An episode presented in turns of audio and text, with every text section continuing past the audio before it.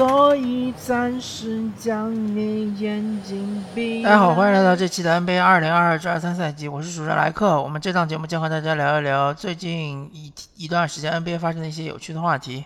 最近这段时间我将会做一些短节目啊，然后频率会比较高一点，内容会比较短一点。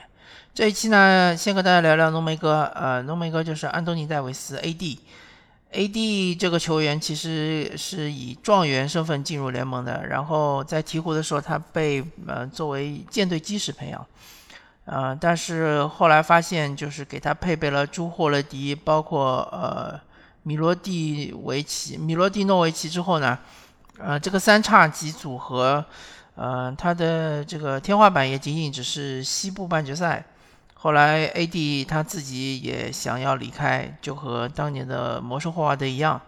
然后他就去了湖人队。去了湖人队之后，作为湖人的二当家，其实是打的还是非常不错的。呃，尤其是在这个呃，就是泡泡园区的时候，协助勒布朗詹姆斯获得了这个湖人队的呃很久时间之后的一个总冠军。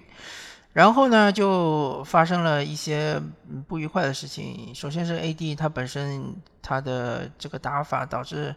他呃身体比较脆弱，有玻璃人的这个称号嘛。然后呃经常受伤，尤其是在季后赛中，我记得没错的话，当时是打这个太阳队，呃双方打成二比二平，湖人队是刚刚连扳两城，然后就 AD 就受伤了。啊，然后就是嗯，阵容进行了变化嘛，然后就是换走了像卡鲁索啊、呃波普啊、库兹马，去换来了这个威少，然后就湖人队就现在呈现到现在这个样子，现在目前应该是这个联盟倒数第二的战绩，仅仅比休斯顿火箭好一点点。呃，那么最近这场比赛，这个湖人在主场赢了篮网。哎，这场比赛我倒看到了 AD 复苏的一个迹象，因为这个赛季其实 AD，呃，他的各项呃这个数据都非常的糟糕啊，包括他的罚球，包括他的中投，包括他三分球，呃，只有篮下这一一项技术，呃，这一项这个数据还可以。但是打这个篮网这场比赛，他没有勒布朗詹姆斯的情况下，湖人是怎么赢了呢？呃，要说篮网，其实最近这段时间他们的这个战绩是复苏的非常的快，而且他们是在最近这段时间是联盟防守第一的球队。呃，湖人队凭借的第一个就是 AD 的出色发挥，他可以说是在内线完全摧毁了篮网。啊，当然有有一个小小的意外，就是克拉克斯顿好像是受伤了。啊，当然他在比赛中受伤了，他不是说呃这场比赛没上。呃，所以后面就。导致像是呃大莫里斯上场顶 AD，然后 KD 来顶 AD，基本上都顶不住啊。嗯，当然这场比赛 AD 发挥最厉呃最出色的地方就是他的中投手感完全恢复了，包括他的罚球好像我没记错的话是全部罚进，然后他的这个翻身跳投非常的神准，再加上他本来在内线就有体型的优势啊，然后完全是肆虐 N 呃这个篮网队的内线，那么。第二点就是，当然就是湖人队的射手群啊，所谓的射手群啊，打上引号的射射手群，在这场比赛中是有超水平发挥的，而篮网队反而就是这个三分非常不准，那么所以就导致了这一场可以说是一场爆冷的比赛。那么希望 AD 或者浓眉哥他是能够在这场比赛之后真正的恢复他的手感。呃，当他的中投至少是能达到百分之四十到四十五的水平，我说的中投是说是长两分啊，不仅仅是短两分。当长两分能够达到百分之四十五的水平的时候，他才是真正的一个大杀器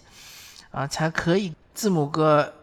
就是希腊怪兽，呃，真正的媲美啊，因为字母哥他这个跟 AD 其实是可以比较，这两个人的嗯。一个就是说，他们的特点都是身高特别高，臂展特别长，啊，然后是这个呃护框包括协防能力特别强，对吧？防守端就不说了，这两个人防守端都是很强。进攻端，字母哥和 AD 的打法是有有所区别的。字母哥就是那种，呃，冲击内线，包括他的这个攻防转换，呃，这这个一条龙很厉害。啊，另外就是他在内线，他有很多小技术，包括他的翻身跳投。啊，不是翻身跳投，就是呃翻身勾射，包括他的其实就是镜框的一些小技术，其实是最近这几年是练得炉火纯青。还有就是他造犯规能力非常非常的强，啊，另外一点就是他其实他罚手罚球的话，其实在这两年进步很大。之前他基基本上是百分之五十左右的罚球命中率，而这两年基本上可以达到百分之七十五以上的罚球命中率。那么，AD 他的这个跟字母哥的区别就是，第一个就是，呃，他更喜欢在内线是打无球。就是让这个呃队友把球直接吊进来，让他隔扣或者是在空中作业。第二个就是他面框单打的时候，呃，他其实他的这个控运控能力是比字母哥更强的，因为 AD 他小的时候他就是打空位的嘛，所以他就是一路这么练出来的，所以他运控能力是更强。呃，他进了禁区之后可能会有一些小的操作。呃，尤其是就是面对对方中锋防守的时候，他的脚步肯定是更快的。呃，另外就是说他的这个中投，因为他确实身高比较高，他起跳之后很难干扰到。如果他本身中投的把握性够强的话，其实是可以跟字母哥对于呃内线破坏力的这种呃或者说攻击力呃在进攻端的这种贡献做媲美的。那么说完 AD，我们就说说篮网对吧？篮网队其实有两个球员我是比较失望的，一个就是帕蒂米尔斯，一个就是乔哈里斯。啊，乔哈里斯确实你说借口是有的，因为他上个赛季几乎一个赛季没怎么打球，呃，可能需要抖一下袖肌。但是篮网队可以说现在的情况就比较糟糕嘛，就是时不可待，啊，时不我待嘛，就是这个确实。呃，没有那么多的时间让乔哈里斯慢慢的调状态，需要他回归到神射手的本色，不然的话他在场上就是一个副作用。因为当你三分，尤其是你空位三分都投不进的时候，对方在进攻的时候就会抓你这个防守漏洞嘛，就会直就会呃，怎么说呢？就针对你呃进行进攻。乔哈里斯的防守确实是一个脚步比较慢，第二个容易犯规啊，犯规会比较多。呃，也护不了框。那么帕蒂米尔斯也是一样的情况。当然，帕蒂米尔斯比乔哈里斯好的地方就是他有一定的运控能力，呃，有一定的这个就是组织能力吧，就是他可以突进去然后再传出来。呃，乔哈就是他这个呃控球，然后运运球进入禁区之后，呃，终结这一下其实非常的差。呃，米尔斯呢，就是最近这段时间也是手感非常不佳，这个三分投不进，尤其是对湖人这场比赛也是，呃，各种三分打铁啊，呃，这个怎么说呢？就是同样的位置，其实有两个一样功能的人，对于篮网队来说没有必要。我觉得塞斯库里其实就是呃帕蒂米尔斯的升级版，嗯，他的不管是这个三分能力啊，包括中投啊。包括他的这个组织能力啊，其实是都是强过帕蒂米尔斯的，所以，呃，我觉得篮网队肯定是要想办法做一笔交易，然后把这两个人升级一下，或者两个人打包一起，就是升级成另外一个，呃，能力更强的侧翼。